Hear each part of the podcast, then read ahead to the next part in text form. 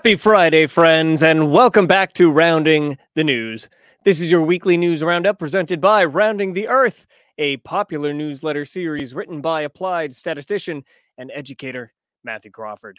Don't forget to support our work with a super chat on YouTube, a Rumble rant on Rumble. Let's see if I can pull up this thing for you. There you go. Or a tip on Rokfin. Okay. So we've got a packed show for you today. Let's jump right in. I have a slightly different setup today. As always, please in the chat on YouTube, Rokfin, or Rumble, let me know if there are any issues in hearing me. Okay, so let's get started. BioNTech planning mRNA cancer vaccines by 2030. Following on their overwhelming success in rapidly rolling out experimental gene therapy in the form of a so called COVID 19 vaccine, German biotechnology company BioNTech has decided it's time to return to their roots and refocus on finishing up their vaccines for cancer. Moreover, they say they will likely be released sometime before 2030.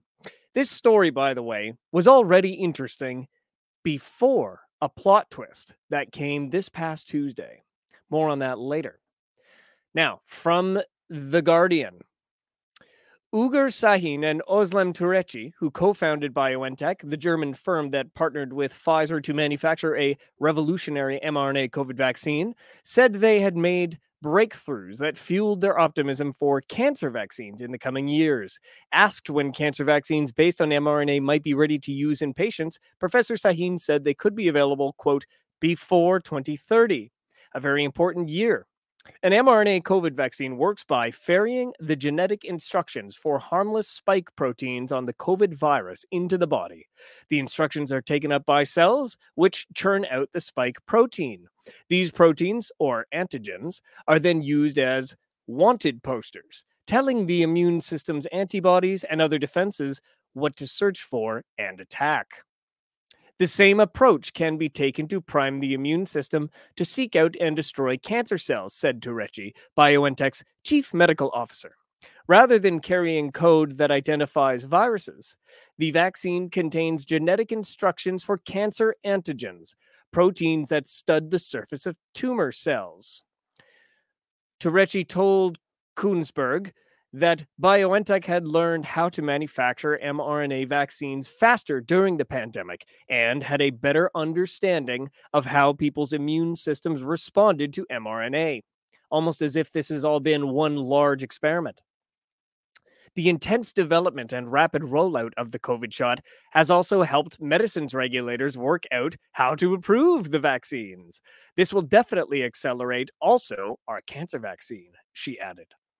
Now, unfortunately, guys, BioNTech's plan revolves around the premise that their COVID 19 mRNA products were a success. But how do we measure success? So, BioNTech's idea of success might be some of the following.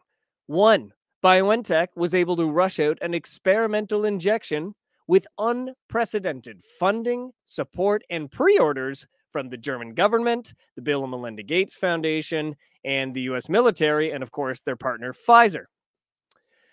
Item number two regulatory bodies worldwide, particularly the US Food and Drug Administration and the European Medicines Agency, agreed to close their eyes and cover their ears, allowing the product to fly through without proper scrutiny, using a fraudulent emergency use authorization and later a bait and switch approval with full indemnity as we're going to get into in a little bit.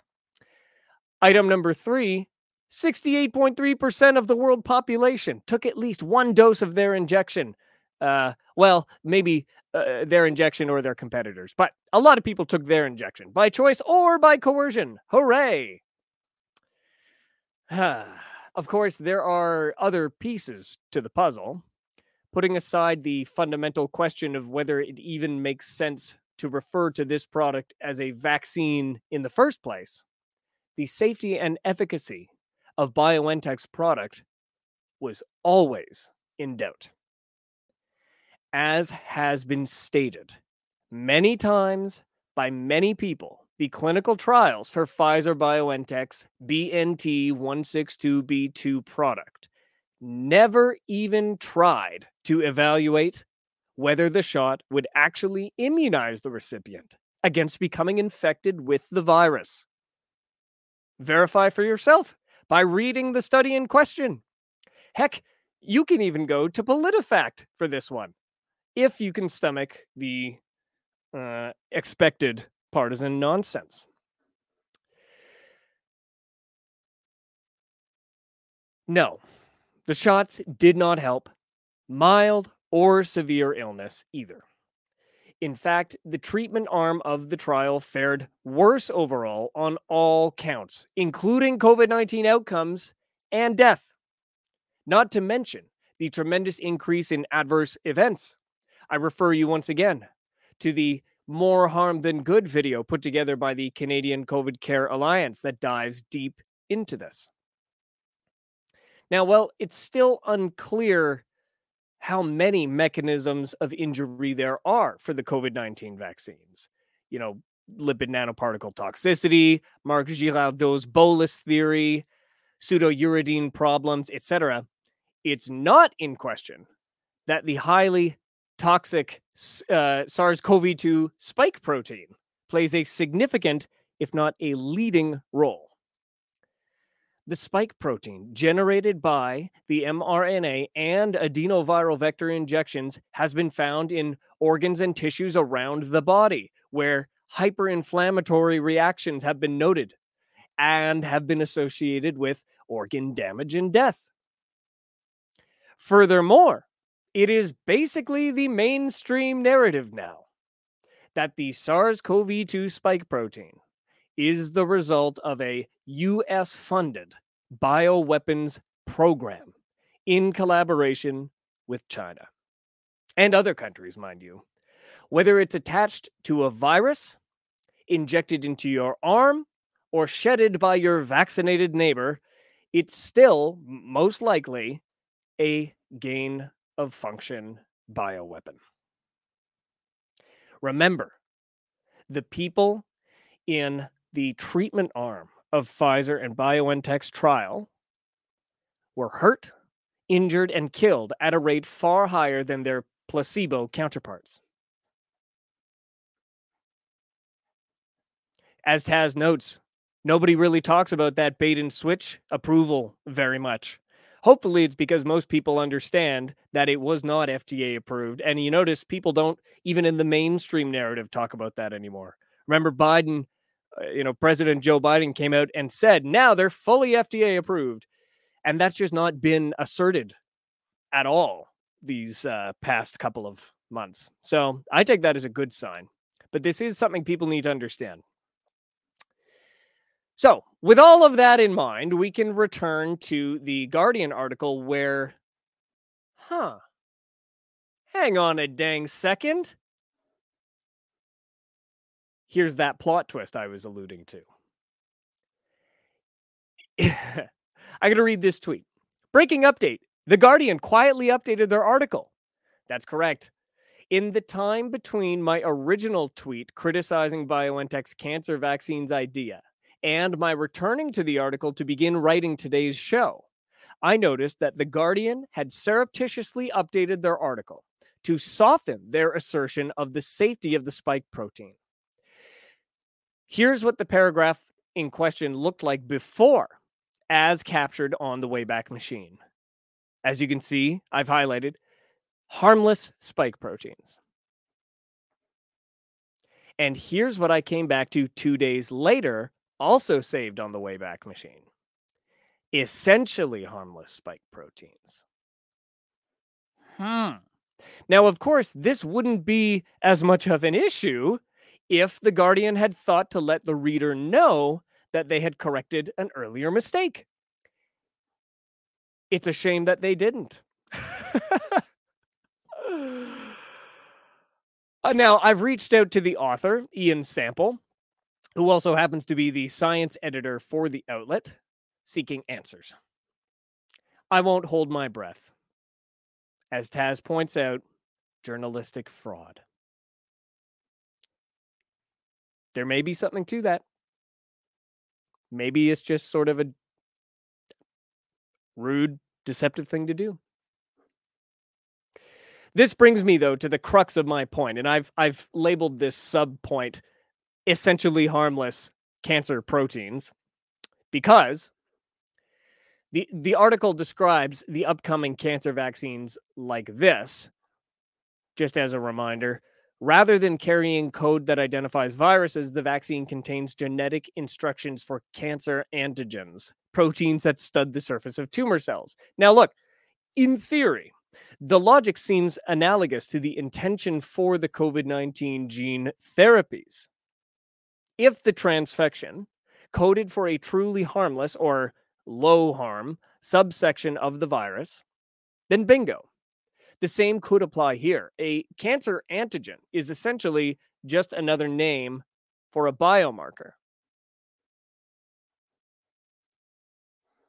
which is used to test blood for indications of cancer if cancer vaccines can cause the body to create antigens for a specific cancer within that patient's body, it would have to be personalized.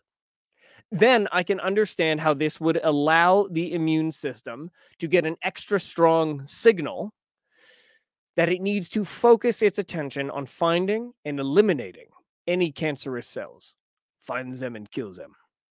My point, of course, is that BioNTech should be trusted based on the or, or should is that should not be trusted. They should not be trusted on their word alone to execute the theory in a way that actually works. If the COVID 19 vaccines actually cause injury and illness analogous to severe COVID disease, then it follows that BioNTech's cancer vaccines could actually cause cancer. I'm not saying that will be what actually happens. I'm simply pointing out a reason to be very, very skeptical and approach with intense caution. In other words, I'm going to probably stay away from BioNTech's essentially safe cancer proteins for the foreseeable future. And as Quiet Coney says on Rumble, all the cancer vaccine talk leads me to believe that they knew cancer rates would skyrocket after the transfection. You know, there may be something to that. A colleague of mine named Lex has pointed out to me that if you look sort of separately from your point, but related, if you look at Pfizer's portfolio of cardiovascular medicines, it sort of makes you wonder what they knew in advance. And Johnny, it's a coincidence maybe that you bring this up because this leads us into our next topic. Johnny says this cancer medicine would make sense if it worked in a Novavax type vaccine. I'm curious what you mean by Novavax type vaccine. But let's take a look at our next story, which is all about boosting your Novavax game.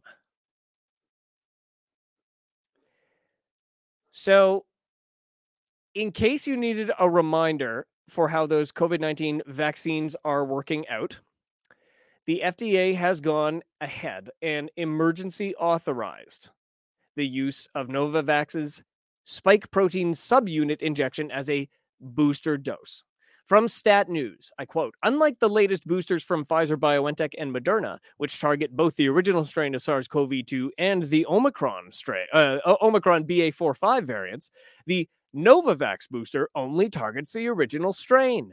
The company announced in late May that it was studying an Omicron targeting strain as well as a bivalent booster, but results of that work have not been revealed to date.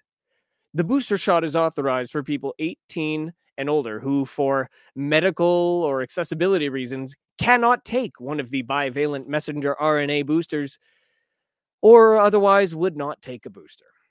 It can only it can only be used as a first booster shot.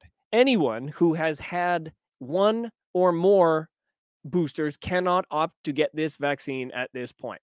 The booster shot is to be given at least 6 months after the administration of the second dose of a primary series of COVID vaccine. So Johnny, I'm not I'm not sure if uh I, am not I'm not sure if you're in favor of the Novavax uh, shot, and if you know something I don't, then please feel free to tell me. However, what a mess. So while the article acknowledges that the BA1 and BA2 subvariants are essentially gone in the United States, they fail to point out the same about the long extinct Wuhan strain, the original one. This despite the fact that the only strain targeted by the Novavax product is the original strain. As a final note on this, I find it both amusing and disappointing that the author of this piece, as well as the individuals quoted within it, don't seem to at all understand the reason why so few people are lining up for booster doses of any product, whether mRNA or otherwise. As I've taken to saying, spike is spike is spike. Doesn't matter if you breathe it in, produce it in your own cells, or inject it into your muscle tissue slash bloodstream. Just say no to toxic drugs. Spike is spike is spike. I have a strong suspicion this video is going to certainly be demonetized, possibly even taken down. And that is why you're watching on Rumble primarily and Rokfin. Thank you for doing that. That uh, that helps us. So, let's move into law. ACIP stopped short of adding COVID 19 shots to childhood schedule or not. So, on Wednesday and Thursday this week, the CDC's Advisory Committee on Immunization Practices, or ACIP, convened for their three times a year meeting to talk about anything and everything vaccines. There was considerable alarm in the run up to this particular meeting following the publication of a draft itinerary that seemed to suggest the group would vote to recommend adding COVID 19 vaccines to the childhood schedule in the United States. Now, this was absolutely worthy of the concern it received. As explained by Robert F. Kennedy Jr. on Mikhaila Peterson's podcast late last year, vaccines that are officially recommended for children are protected from any and all liability for injury or death that they cause while this is a concept that actually requires tremendous attention to detail to piece together where we at in the eh, where we're at in the process at this point it appears that the addition of these non-FDA approved COVID-19 products to the childhood vaccine schedule would satisfy the requirement for official recommendation. Of course, this would mean that in theory, Pfizer and Moderna and their collaborators like BioNTech would not be held accountable for any of the carnage they've inflicted on millions of people around the world since mid 2020, or at least the hundreds of thousands reported in the United States. And indeed, Kennedy's Children's Health Defense reported yesterday that ACIP voted unanimously 15 to 0 to add COVID 19 vaccines for children as young as six months old to the new child and adolescent immunization schedules, which will be rolled out in February 2023. But did it actually happen?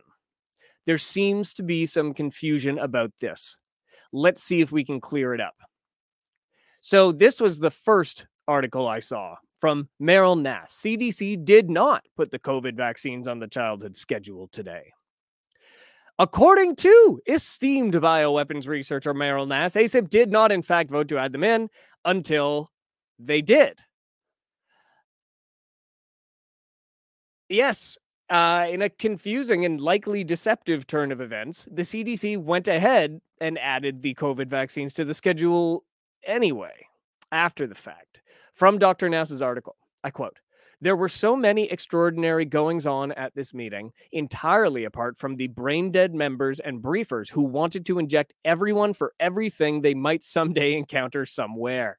One very peculiar thing was that the FDA ex officio member, usually Doran Fink, did not show up at either of the two meeting days. It was a Zoom meeting. Surely someone at the FDA could have zoomed in. Was this a snub because the CDC had decided to put a vaccine on the childhood schedule before it was even licensed by the FDA? Was CDC doing an end run around even the minimalist FDA regulatory processes now occurring? So look folks, this is one of those events that's takes it's going to take some time to sort through, to get to the bottom of. And I can't yet say I understand what's going on.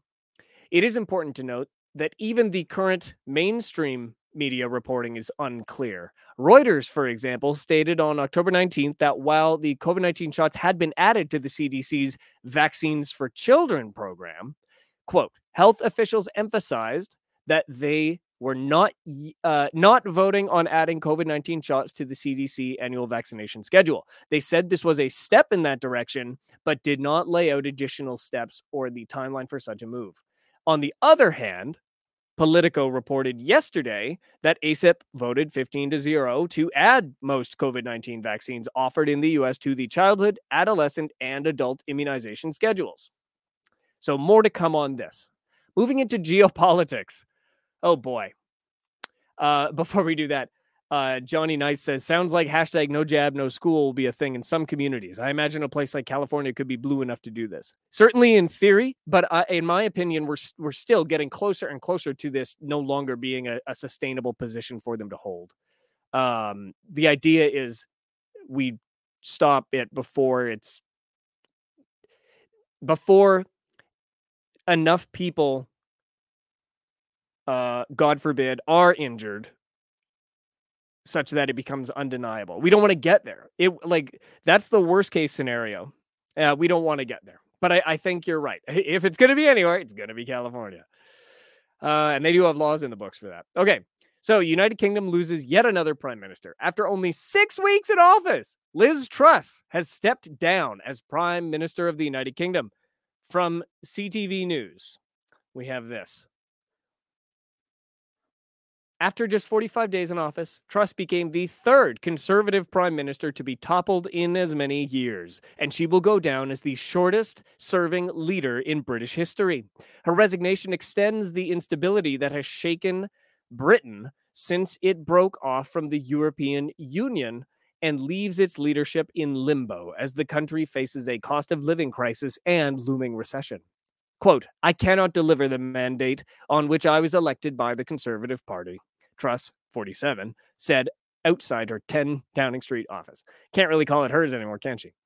But interestingly, this article, authored by the Associated Press news distribution service, frames the UK's instability as resulting from Brexit. My own understanding suggests that while the country's exit from the European Union surely plays some part, it is far more likely that the COVID 19 lockdowns and subsequent shattering of social and economic systems has led to Britain's current crisis. Throw in Britain's sanctions following the Russian invasion of Ukraine, and you have the straw that broke Boris Johnson's or Liz Truss's eh, or the citizens of the United Kingdom's back. And now, a quick word from our sponsor.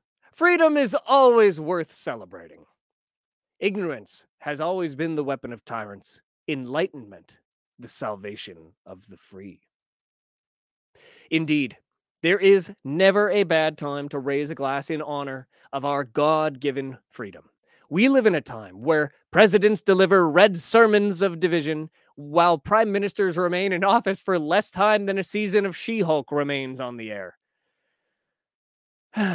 Don't sit idly by and hope for change. Don't pine for days where you could have a conversation without triggering your neighbor. Knock on their door today with a bottle of Blood of Tyrants wine in hand and toast to each other's good health. Buy your bottle at www.bloodoftyrants.wine and save $5 when you use coupon code EARTH at checkout. When you receive it in the mail and pour your first glass, take a picture and tag at Round Earth Club and at Blood of Tyrants W on Twitter, and we will share that picture on an upcoming episode. We can start a little trend here. Okay, moving back into it. This is our biggest section today. Well, I guess the health one was too. Um, look at that. Pacific Northwest up in smoke. As we've previously covered, actually over the last couple of weeks, because it's been an ongoing issue, the Pacific Northwest of North America has been suffering a prolonged period of drought, topped off with chart topping air quality warnings, which you can see here. That that prior picture, that was Seattle, Washington. It is a jaw dropping reality. As of yesterday, Seattle ranked number one in the world on the air quality index. Portland is in a close third, while Vancouver, Canada, hello, pulls in at number 12, lower than it's been over the last week. It got pretty bad here. I still feel it in my voice. Needless to say, these scores should be interpreted like golf. The lower the better. The these North American megacities are in good company alongside cities in India, China, Italy, Kuwait, the United Arab Emirates, and Myanmar. Now, amidst this fine fog of particulate matter, Philanthrocapitalist Bill Gates is using this opportunity as a poignant reminder to the world that he is working on some big things in the general realm of climate change. Of course, none of them seem to address the actual health concerns that follow extended periods of inhaling smoke, instead, focusing on green jet fuel that will allow him and his buddies to continue using their private jets without being labeled climate criminals which is a real thing that happened to Kylie Jenner recently. At his inaugural Breakthrough Energy Summit in Seattle, Gates and his colleagues discussed an array of projects in various stages of development to help further their goal of, quote, trying to persuade more global leaders to accelerate a shift away from fossil fuels, as stated by climate czar John Kerry, who was there. Now, some of the ventures funded through the Gates founded Breakthrough Energy include LanzaJet, a startup company in Georgia developing sustainable aviation fuel or SAF. LanzaJet's technology takes ethanol from sources such as sugarcane in Brazil, where gas in China, oh, sorry, waste gas in China, waste gas. Man, that smoke's really getting to me in China or corn in the United States, and then chemically converts it into SAF and renewable diesel. Depending on the feedstock used to make the ethanol, LanzaJet says the greenhouse gas emissions from its SAF could be as much as 85% lower than conventional fuel. Sounds like it's going to use up an already depleted supply of corn to me, but could could work, could be a good idea. Sounds good. Okay, Antora Energy of California, which is developing an energy storage system that can soak up surplus solar and wind generated electricity and deliver it to industrial customers who need to produce heat of up to 1500 degrees Celsius. Then we have Electra, green iron with no green premium. Electra is from Colorado and it has developed technology to use electricity in iron and steel production. The process operates at temperatures lower than a cup of freshly brewed coffee, replacing the intense heat generated by coking coal, according to Kevin Galloway, Electra's director of engineering. Then we have Blue Frontier, a Florida based company that is developing new technology to slash use of refrigerants in air conditioning systems. The process includes energy storage so that abundant solar power produced in the middle of the day could be used later. And we have Cubic PV in Massachusetts, which is developing technologies to dramatically boost the energy harvest of solar installations. And finally, Gates is also chair of TerraPower, a Washington based company that has announced plans to build a natrium reactor cooled by liquid sodium at the site of a coal plant near Kemmerer, Wyoming, that's scheduled to close. And the US Department of Energy is graciously offering to pay for half of the project using your American taxpayer dollars. How nice! Now remember, folks, Sustainable Development Daddy cares about you. And look at that. He's even wearing his nice Sustainable Development Goals pin. Well, that's going to do it for this week, folks. Thank you for tuning in.